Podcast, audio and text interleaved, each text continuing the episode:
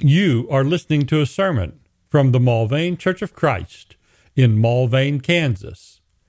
Subscribe in your favorite podcatching app or find and listen to any sermon online at mulvanechurch.com slash sermons. Tonight we'll read from 2 Thessalonians 2. We're going to be in, beginning in verse 3. This is instruction about the coming of the Lord Jesus, that the brethren are not to be disturbed or lose their composure as if somebody might have told them, maybe even claiming that the message was from Paul, that the day of the Lord had already come. I almost can't imagine what that would be because my conception of the day of the Lord is always um, such a conception of the ending of the current system. I don't know how you how you'd miss everything I've ever thought about as being the big one, the final coming day of the Lord. Even those who hold to some theories that there's going to be a thousand years of His reign on earth after um, after He comes back, some kind of millennial theory, uh, maybe a premillennial theory or other different types of millennial theories. I, I don't think anybody who holds to that thinks that the millennium will begin without you realizing it. So it's going to be a system ending day. And so I don't know what they were conceiving of or telling people of that it wasn't a system ending day, yet it was still in some way the day of the Lord. Today, the uh, 70 AD advocates, the so called realized eschatology or, or preterist view, uh, takes a view uh, that the coming of the Lord was accomplished in 70 AD, and there isn't a final coming because the final coming was already that one. There's some scriptures that, out of context and misapplied with a false consistency, that would seem to support that briefly without a lot of examination, but I don't think it holds up very long under real examination. Um, but anyway, what, what these people would think I don't think it was that. What these people would have thought was the day of the Lord coming and going without them having noticed it. I can't imagine. Yet the reality of the text is that some of them were troubled in that way. So they need not worry that they've missed it because there are some things that have to happen first, the Apostle Paul says. Let no one in any way deceive you, for it, the coming of the Lord, will not come unless the apostasy comes first. So we're going to have an apostasy. There's going to be um, a falling away. And the man of lawlessness is revealed, the son of destruction, who opposes and exalts himself above every so called God or object of worship, who takes his seat in the temple of God, displaying himself to be God.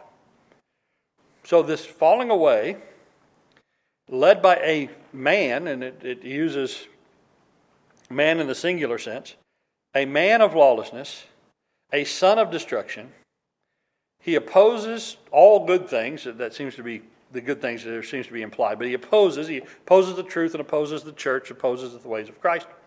He exalts himself above every so-called God and object of worship. So he is the. He says he's the top of the pantheon. He's above the other gods. He's above everything anybody worships.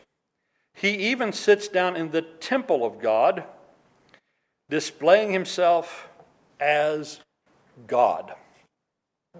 Now, that's a pretty much that's a pretty thorough description and would seem to be very identifying of a particular one. I have to tell you there's been basically two candidates for this son of perdition and this um, one who exalts himself above object of worship. He sits in the temple of God and he acts like he himself as is God. The two historic um, candidates for this is the deification of the Roman emperor and the Roman emperor claiming he's God and should be worshipped as God, which was a cause of great persecution in the 1 and 200s, uh, so the, the second and third centuries the early uh, uh, stages of church history, many Christians were greatly persecuted, not accepting that the, the God uh, or that uh, Caesar was God.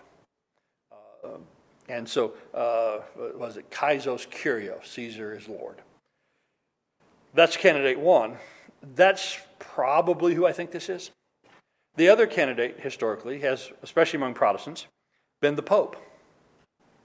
Because is there, doesn't Catholicism cause a great apostasy and a great falling away? You think about the popes, uh, not the nice hippie guy we got now, but you think about the ones who, who persecuted and, and killed people. Uh, you think about the ones uh, who exercised great papal authority and uh, opposed uh, those who uh, would worship God in simplicity and truth. Would he not be a man of lawlessness? Is he not a son of destruction? Does he exalt himself above every God and every object of worship? You know, large portions of the Western world, uh, you know, Catholicism was the only legal religion, and everything else was persecuted. Does he sit in the temple of God, displaying himself to be God? So, the Pope, uh, or prior to that, the um, uh, Roman Emperor uh, with the cult of Dea Roma, the, the, that Rome is God. Uh, these are the two main candidates. Uh, third candidate among uh, premillennial theorists in the last 150 years or so is this is the Antichrist who will yet come in the future and hasten in the end. I don't think that's right, partly because uh, the Apostle Paul says about this uh, that I was already telling you about this, verse 5. Don't you remember? I was telling you these things. And you know what restrains him now, so his time may be revealed. The mystery of lawlessness is already at work. So this is lawlessness.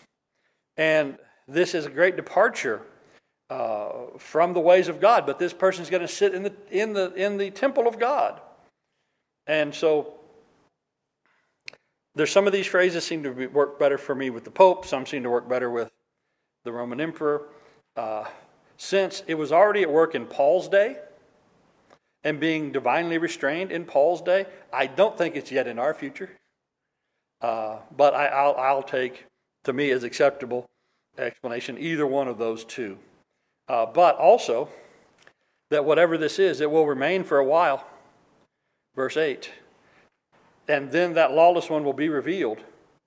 So it's being restrained, but it's coming, and it's going to last a while the Lord will slay him with the breath of his mouth and bring to an, bring to an end at the appearance of his coming. So here we are back now to the coming of the Lord. Paul says, in between right now and the coming of the Lord, there's going to be a great apostasy, there's going to be a great falling away, there's going to be a man of lawlessness, there's going to be all these troubles, and the Lord is going to end it. And now, the coming of the Lord sometimes means the final coming, and sometimes it means his coming in judgment as against the nation. The book of Revelation, I think, is the, is the coming judgment of the Lord against the Roman Empire and all those things of false worship. Uh, the, those who take the Pope view say, well, yeah, we're going to have the Pope with us till the end of time. And nothing's going to get rid of the Pope till the Lord comes back and ends it. And that seems to fit this part of the verse um, better. But in either case, whatever this is, it's in accord with the activity of Satan, with power, signs, and false wonders. The cult of Rome and Roman Catholic Church both fit that. And people follow this because they were deceived in verse 10 and they didn't receive the love of the truth. We'll talk more about that aspect of it and what causes people to be distracted and away from the fidelity to the Lord next time we are together. So, tonight, Paul could tell these Thessalonians, don't worry, the Lord hasn't come, and there's going to be some future history things that will come before the Lord comes back. From my understanding and my perspective and our perspective, I think those things have come. And now they're waiting what? They're waiting for this, these, these worldly powers to be ended by the coming of the Lord. And what's going to solve the problems in the world? I think it's most likely the coming of the Lord. Evil, I think, will persist and reign in large parts until then. Thank you for listening to this sermon from the Mulvane Church of Christ. Additional sermons and information available at mulvanechurch.com. Come see what a difference the Bible way makes.